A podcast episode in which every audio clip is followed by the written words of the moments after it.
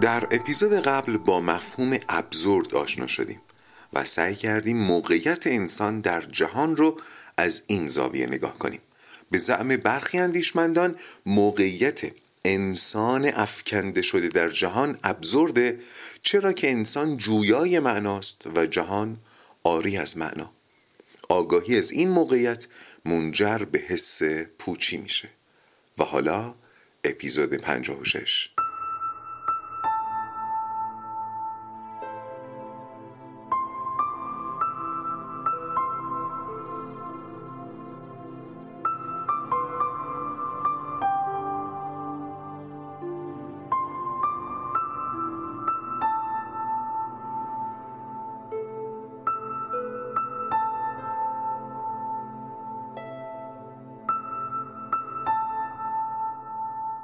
سلام من فرزین رنجبر هستم و این پادکست رواقه. در پادکست رواق به اگزیستانسیالیسم با نگرشی روانشناختی می‌پردازیم و منبع اصلی ما هم آثار اروین گالومه. در سری اول این پادکست سراغ کتابی رواندرمانی اگزیستانسیال میریم.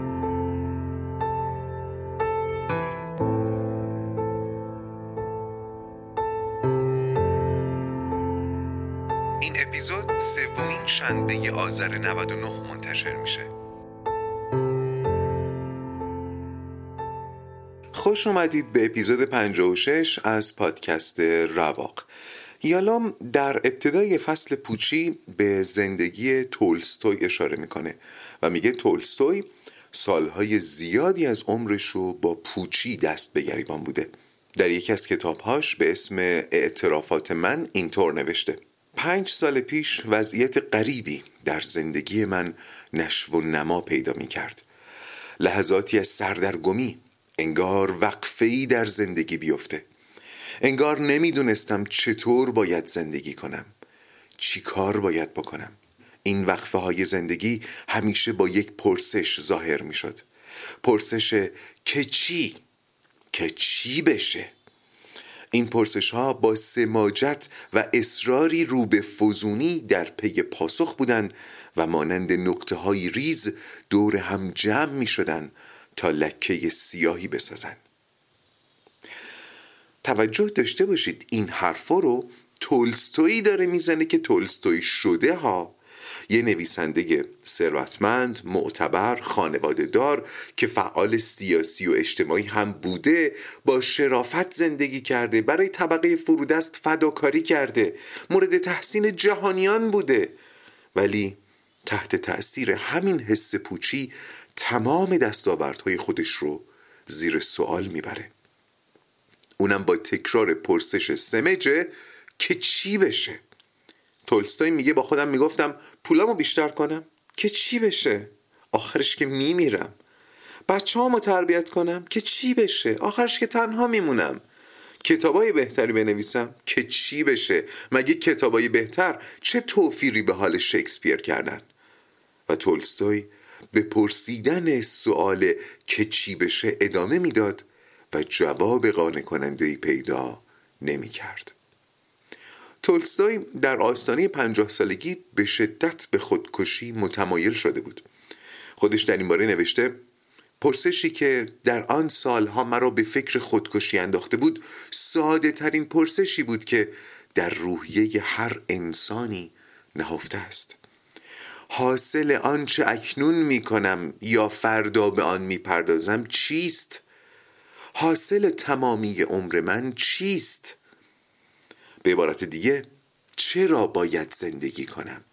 چرا باید آرزوی چیزی رو داشته باشم؟ چرا باید کاری بکنم اصلا؟ آیا هیچ معنایی در زندگی من هست که با مرگ ناگزیری که در انتظارمه از بین نره؟ در این کلنجار فرساینده تولستوی تنها نبوده. حدس من اینه که قریب به اتفاق فلاسفه و اندیشمندان در طول تاریخ این معزل رو میشناختن و با فلسفیدن در حال کشتی گرفتن با پوچی بودن. فلسفه کشتی گرفتن با پوچیه. و بعید نیست که خیلی هاشون به خودکشی هم اندیشیده باشن. البته همون اندیشه خودکشی که پرسش معروف کاموه دیگه. از اون زاویه. مثلا به این ربایی جناب خیام گوش کنید. خیام میگه بر شاخ امید اگر بری یافتمی بر شاخ امید اگر بری یافتمی هم رشته خیش را سری یافتمی. تا چند ز تنگنای زندان وجود ای کاش سوی عدم دری یافتمی. خیام چی میگه؟ میگه روی درخت زندگی یه شاخه هست به اسم شاخه امید. و خیلی خوب می‌شد اگر روی این شاخه میوهی می بود تا من بتونم بچینمش. ولی لحن شعر میگه شاخه امید هیچ میوهی نداره. شاخه امید بیبار و بره. این شما رو یاد دشمنی نیچه با امید نمیندازه؟ یادتونه توی اسپیناف اول نیچه می‌گفت امید بدترین شکنجه که انسان برای خودش انتخاب می‌کنه. انسان برای خودش انتخاب می‌کنه. خیام میگه امید به خاطر این شکنجه است که میوه نداره. اینجا امید رو میشه حتی بدل از معنا دونست. امید بدل از معناست.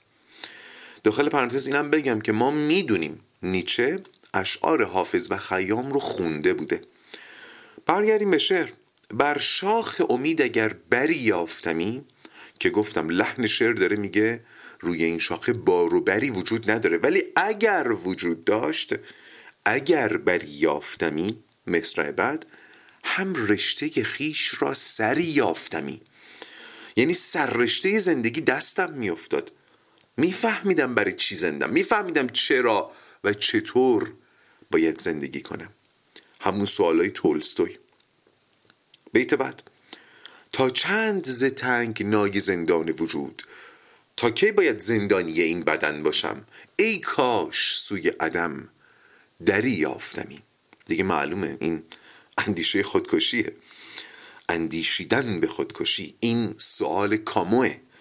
همون سوالی که با اینکه ترسناکه ولی نجات بخشه.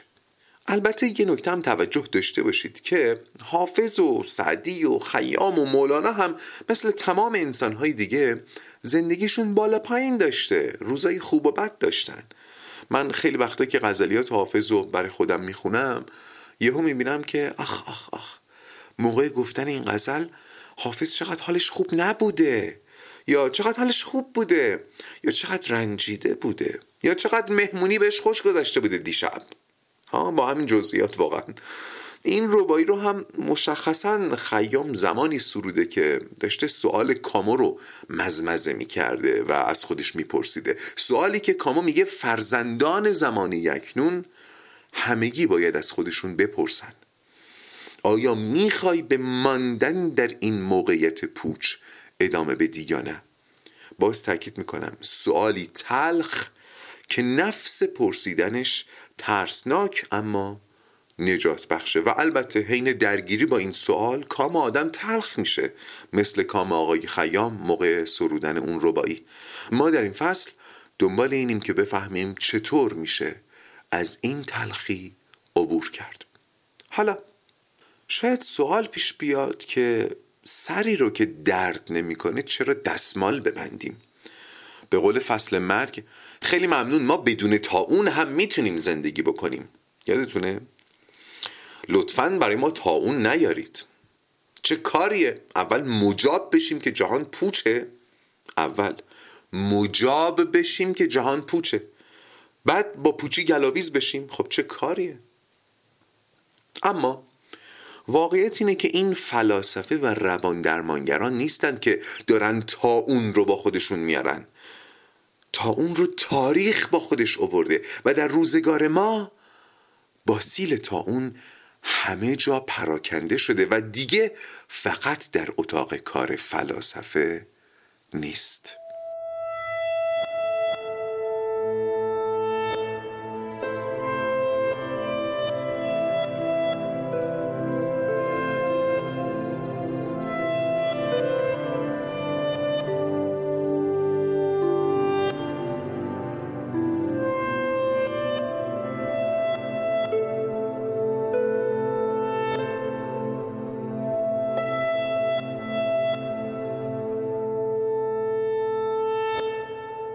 خب من قبلا هم از قول یالوم اشاره کرده بودم که می‌گفت اگر بعضی مراجعان من به فروید مراجعه می‌کردن فروید نمی‌تونست با نظریات خودش تحلیل و درمانشون کنه.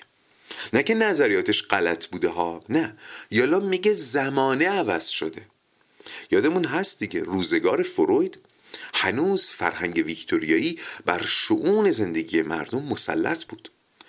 روان نجندی های اون زمان ناشی از فرهنگ صلب و سلب آزادی و سرکوب قرایز بود. ولی روان نجندی های روزگار ما در نقطه مقابل ناشی از وانهادگی است. وانهادگی.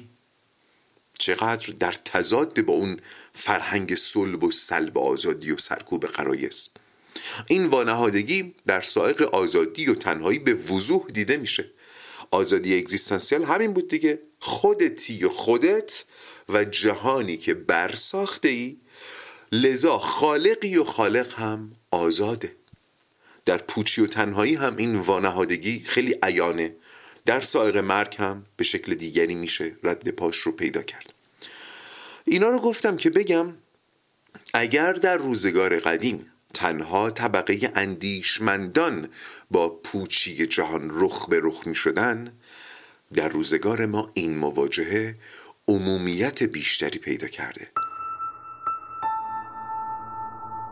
بذارید سلام کنیم به آقای دکتر فرانکل نویسنده کتاب معروف انسان در جستجوی معنا. کتابی که از شرح اسارت دکتر فرانکل در اردوگاه های آلمان نازی آغاز میشه و می‌رسه به بحث معنای زندگی. به این کتاب در طول فصل خواهیم پرداخت. ولی فعلا می‌خوام از قول آقای فرانکل که بنیانگذار معنا درمانی یا لوگوتراپی هم هست چند تا آمار بگم. البته یالوم کلا در مورد تمام آمارهایی که در این فصل از قول دیگران نقل می‌کنه تردید داره. آمار و تحقیقات رو میگه ولی با تردید. و ما با این سختگیری های یالوم آشناییم. باری برایند مشاهدات فرانکل این بوده که 20 درصد مراجعان به روانشناس و روانپزشک مشکلشون به صورت خالص پوچیه. یعنی از هر پنج نفری که به مطب روانشناسی یا روانپزشک مراجعه می‌کنن یک نفر به طور خالص مشکلش پوچیه. و علاوه بر این سی درصد دیگه از مراجعان هم بالاخره یه جوری با پوچی گلاویزن و در مجموع میشه پنجاه درصد که آمار خیلی بالاییه. اینا نظر فرانکله. علاوه بر این فرانکل هم معتقده که دشوارترین چالش در اتاق رواندرمانی همین چالش پوچیه. از طرف دیگه یونگ هم میگه سی درصد مراجعانش از چیزی رنج می‌برن که از نظر بالینی قابل وصف نیست. و به این نتیجه رسیده که اینها مشکلشون درگیری با پوچیه. یالوم از قول یکی از همکارانش میگه اصلا روان نجندی اگزیستانسیال تماما ناشی از ناکامی در یافتن معناست. خب ما می‌دونیم که یالام نظرش اینه که مهمترین سائق سائق مرگ دیگه. ولی اینجا می‌بینیم که بعضی از همکارانش سائق پوچی رو مهمترین سائق می‌دونن. می‌گفتم همکار یالام میگه اصلا روان نجندی اگزیستانسیال تماما ناشی از ناکامی در یافتن معناست. همون معنایی که نیست در جهان ها میگه روان نجندی اگزیستانسیال یعنی ناتوانی مزمن در پاسخ دادن به چرایی زندگی. یعنی در طولانی مدت نتونی برای زندگیت معنا پیدا بکنی. باز تاکید می‌کنم یالام داره اینها رو از قول همکاراش میگه که اهمیت بحث پوچی رو نشون بده. حتی اگر با این آمار و تعریف زاویه داشته باشه خودش. قصدش از بازگو کردن اینها نشون دادن عمومیت درگیری با پوچیه. باز از قول یکی دیگه از همکارانش روان نجندی اگزیستانسیال رو اینطور تعریف می‌کنه. ناکامی در یافتن معنای زندگی. این احساس که فرد چیزی ندارد که به خاطر آن زندگی کند یا بجنگد. ناتوانی در یافتن هدف یا جهتی در زندگی. این احساس که اگرچه افراد در کارشان عرق میریزند ولی چیزی ندارند که از ته دل بخواهندش. از قول یکی دیگه از همکارانش میگه فرهنگ امروزی اغلب روان نجندی های پدید میآورد که با آنچه فروید توصیف می‌کرد متفاوت است. ویژگی روان نجندی های امروزی دیگر واپسرانی و تبدیل نیست. یادمونه دیگه فروید می‌گفت روان نجندی حاصل از سرکوب قرایزه این قرایز سرکوب شده از بین نمیرن. از بین نمیرن. به اعماق میرن. به روان نجندی تبدیل میشن و دوباره سر برمیارن. واپسرانی و تبدیل. اما همکار یالوم ادامه میده. میگه روان نجندی امروز حاصل از ناتوانی در درک هدف و معنای زندگی است. خلاصه یالوم تمام اینا رو میگه که بگه آمار مراجعانی که با پوچی دست به گریبانن رو به فوزونی گذاشته و این فقط مشاهدات من نیست. دیگران هم همینو میگن. یالوم میگه کار کردن روی سائق پوچی اونقدر بد دسته که روان درمانگران جوان ترجیح میدن با پوچی مستقیم وارد جنگ نشن. واسه حمله به پوچی دست دست می‌کنن. ترجیح میدن اول مشکلات دیگر رو حل کنن یا حتی پوچی رو نادیده بگیرن. و میگه به این روان درمانگران جوان چندان حرجی هم نیست. چون در دانشگاه جنگیدن با پوچی رو یاد نگرفتن. توی دانشگاه خب از روی منابع مکتوب آموزش میدن دیگه. ولی در سراسر تاریخ مکتوب در سراسر تاریخ مکتوب پاسخ جامعی به معمای پوچی به ذهن هیچ یک از متفکران بزرگ خطور نکرده است. یالا میگه من خیلی گشتم. لابلای کارهای درمانگران دیگه اندیشه های فلاسفه شرق و غرب و هر چی رو که به نظرم مناسب بوده حتی از تحقیقات روان درمانگران جوان هر چی رو به نظرم مناسب بوده و به بحث ما میخورده گزین کردم و در این فصل گنجوندم. انتظارتون رو بالا نبرید چون مسئله واقعا جواب جامع نداره ولی تلاش می‌کنیم به یک ساحل امنی برسیم.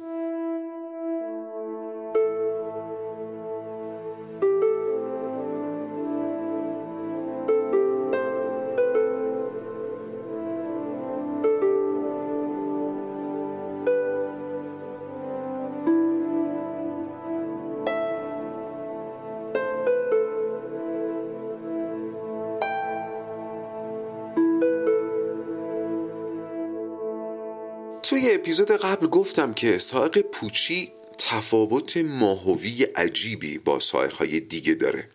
الان به بخشیش اشاره می‌کنم. می‌خوام از رفتار شناسی سائق ها بگم. البته این اسمیه که الان به ذهنم رسیده و منظورم اون روند تبدیل اضطراب به روان نجندیه که قبلا بارها بررسیش کردیم. الان بهش میگم رفتارشناسی سائق. یعنی از کجا شروع می‌کنه و به کجا میرسونه. رفتارشناسی سائق پوچی کمی با های دیگه فرق می‌کنه. در های قبلی ابتدا یک استراب بنیادین وجود داشت. استراب مرگ، استراب آزادی، استراب تنهایی. و اضطراب چی بود؟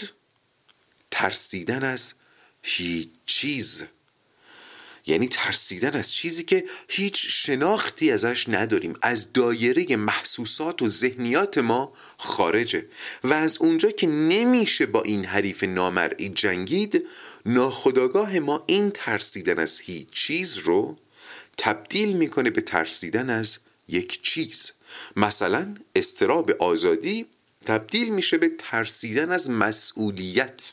و در مرحله بعد سازوکارهای دفاعی می اومدن و با اون ترس بدلی شروع می‌کردن به جنگیدن و چون دیگه به نظر می رسید که ما دست روی دست نذاشتیم یه آرامشی حاصل می شد آرامشی مصنوعی که در تقافل ما رو از زیست اصیل دور می کرد یه بدبستون دیگه.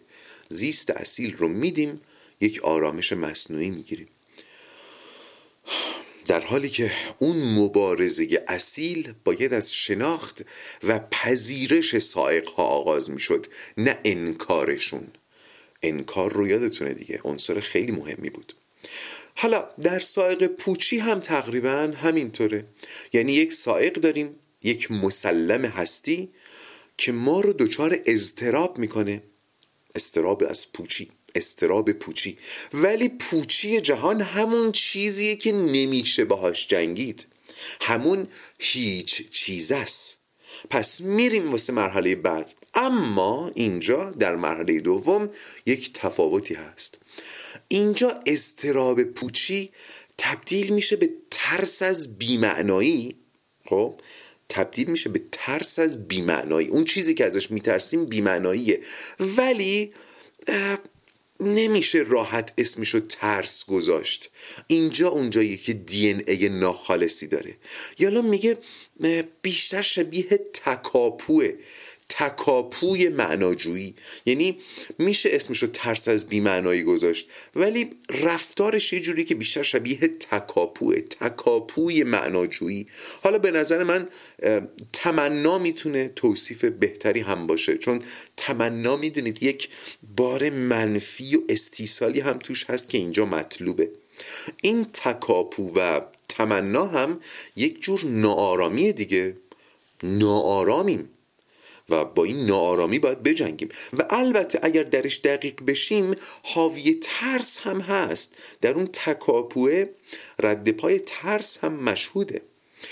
و در مرحله بعد سازوکارهای دفاعی پیدا میشن و خداگاه ما مشغول این تمنا و تکاپو میشه. در جهان بیمعنا دنبال کشف معنا میره. این تکاپوه. می‌دونید مثل چی میمونه؟ مثل اینکه در قدیم برای غلبه بر اضطراب مرگ دنبال اکسیر عمر جاودان میگشتن. گوش کنید در تمنای یک نیست در جهان تکاپو می‌کردن. یک زمانی سازوکار غلبه بر استراب مرگ در جستجوی اکسیر عمر جاودان رفتن بود. یعنی یک تکاپو بود.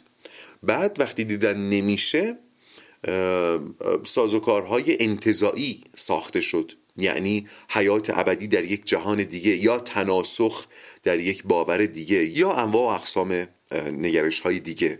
اما این جویدن معنا در جهان آری از معنا از جنس اون اکسیر عمر جاودان جستنه. سر در پی یک هیچ گذاشتنه.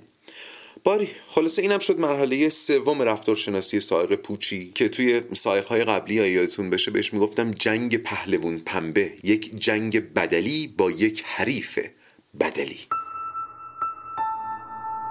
در سائق پوچی هم مهمترین عنصر سازنده سازوکارهای دفاعی انکاره. انکار مهمترین عنصر سازنده سازوکارهای دفاعیه. همطور که سازوکارهای سایق آزادی مسئولیت رو انکار می‌کردن یا حتی خود آزادی رو. سازوکارهای سایق تنهایی وانهادگی انسان رو انکار می‌کردن و سازوکارهای سایق مرگ هم عدم شدن رو انکار می‌کردن. اینجا هم همینطوره. سازوکارهای دفاعی میان و پوچی جهان رو انکار می‌کنن. در سایق پوچی هم مثل سایق مرگ مهمترین سازوکارهای دفاعی شناسنامه دار ادیان و اسطوره ها و نظام های ارزشی هستند. این سازوکارها طی قرنها اون معناخواهی انسان رو اون معناخواهی انسان رو خیلی هوشمندانه تغذیه کردن. یعنی بهش معنا رسوندن. ولی همونطور که در اپیزود قبل گفتم از پس چند قرن اتفاقات و جریانهای مختلف این سازوکارها فشل شدن.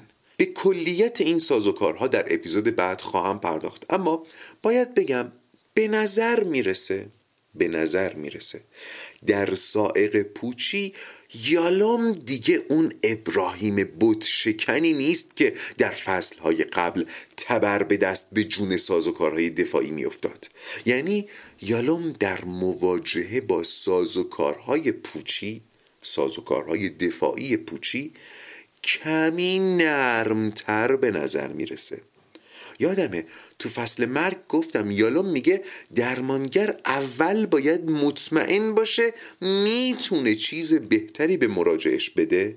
بعد سازوکارهای دفاعی غیر اصیل رو از بین ببره و از اونجا که مسئله پوچی مسئله بقرنجیه یالوم حتی در فرو ریختن سازوکارهای دفاعیش هم محتاط تر از قبل عمل می‌کنه.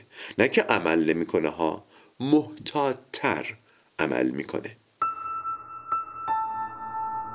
نکته دیگه که به نظر می‌رسه بگم اینه که اون وقایعی که دومینووار اتفاق افتادن و منجر به پیدایش اصر پوچی شدن در اپیزود قبل گفتم عصر روشنگری و انقلاب صنعتی و اکتشافات علمی و کشفیات مختلف و تمام اینها در ابتدا و مستقلا دنبال این نبودن که بشر رو به پوچی برسونن.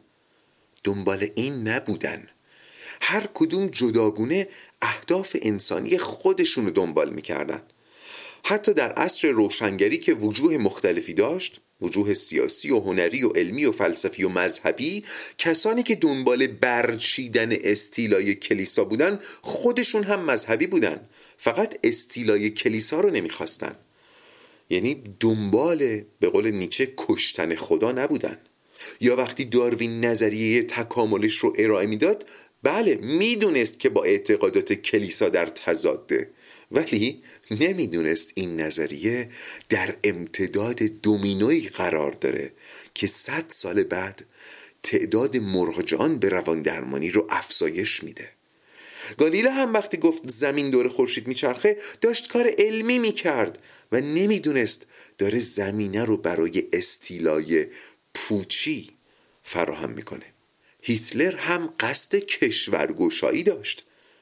قصدش کشورگشایی بود اما تبدیل شد به کسی که دروازه های جهان رو به روی تاون پوچی باز کرد.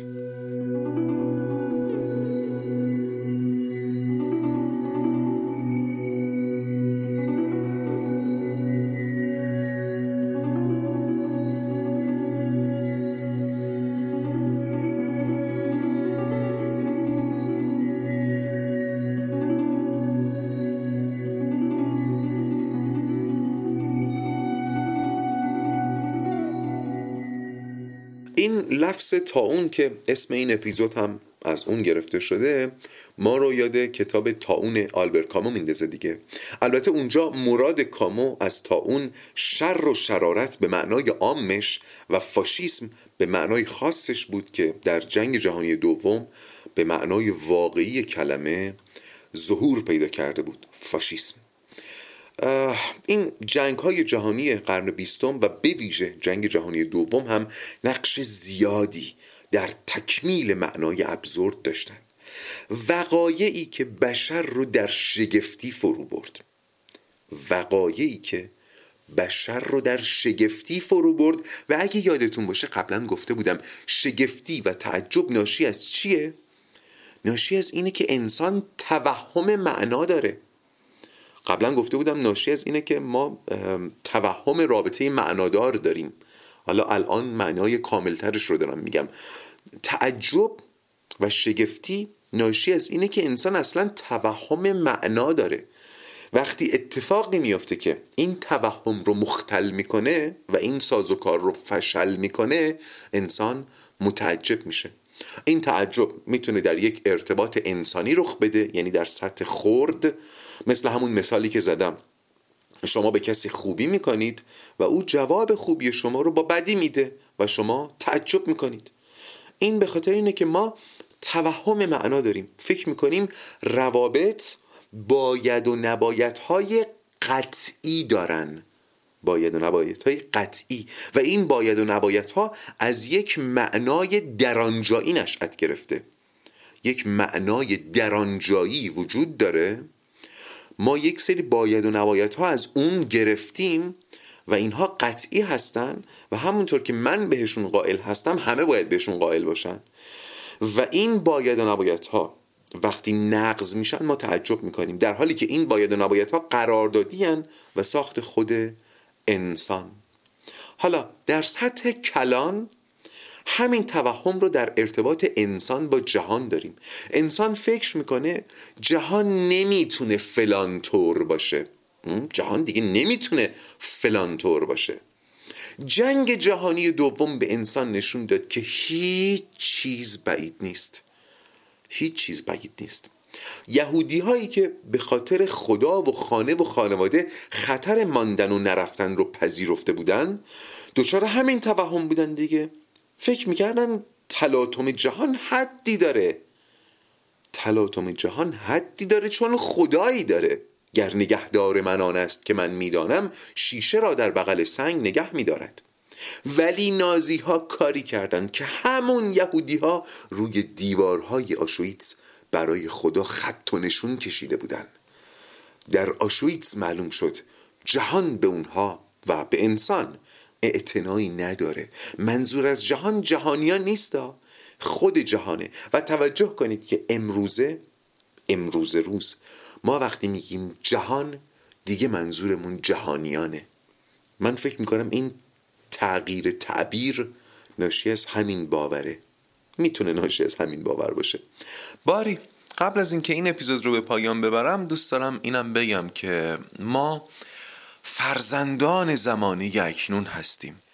البته درسته که فرهنگ جامعه امروز ما از فرهنگ اروپا و آمریکا سنتی تره ولی من با این پیش فرض پیش میرم که هر کسی داره این فصل رو میشنوه به نوعی و به درجاتی با وجه ابزرد جهان روبرو شده و دنبال جواب شخصی خودش میگرده.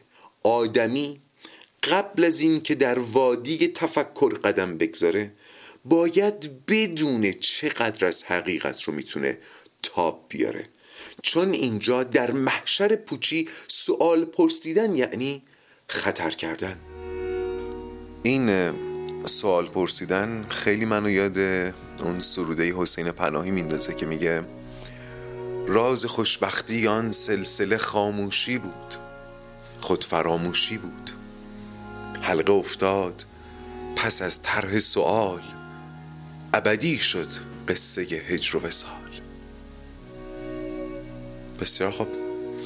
بذارید همین شعر زیبا از حسین پناهی پایان اپیزود 56 از پادکست رواق باشه و حالا بدرود.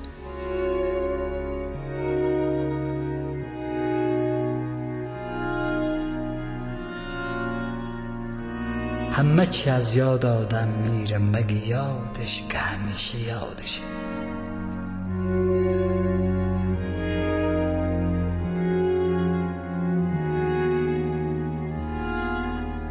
یادم قبل از سوال کبوتر با پای من راه می‌رفت جرجیرک با گلوی من می‌خوند شاپرای با پر من پر می‌زد. سنگ با نگاه من برف و تماشا می‌کرد. مست می‌کردم من بازم بور از گس حطر گل بابونه سر بودم. در شب رویش گل برگ پیاز. حاله بودم در صبح گرد چتر گل گیج می‌رفت سرم در تکاپوی سر گیج آقا. نور بودم در روز سایه بودم در شب خود هستی بودم. روشن و رنگی و مرموز و دوام.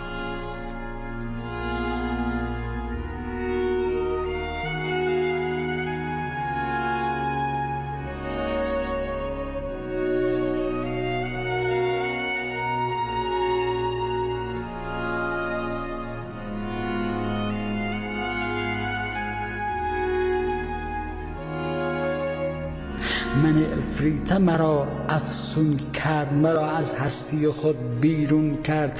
راز خوشبختی آن سلسله خاموشی بود خود فراموشی بود. چرخ و چرخیدن خود با هستی حذر از دیدن خود در هستی حلقه افتاد.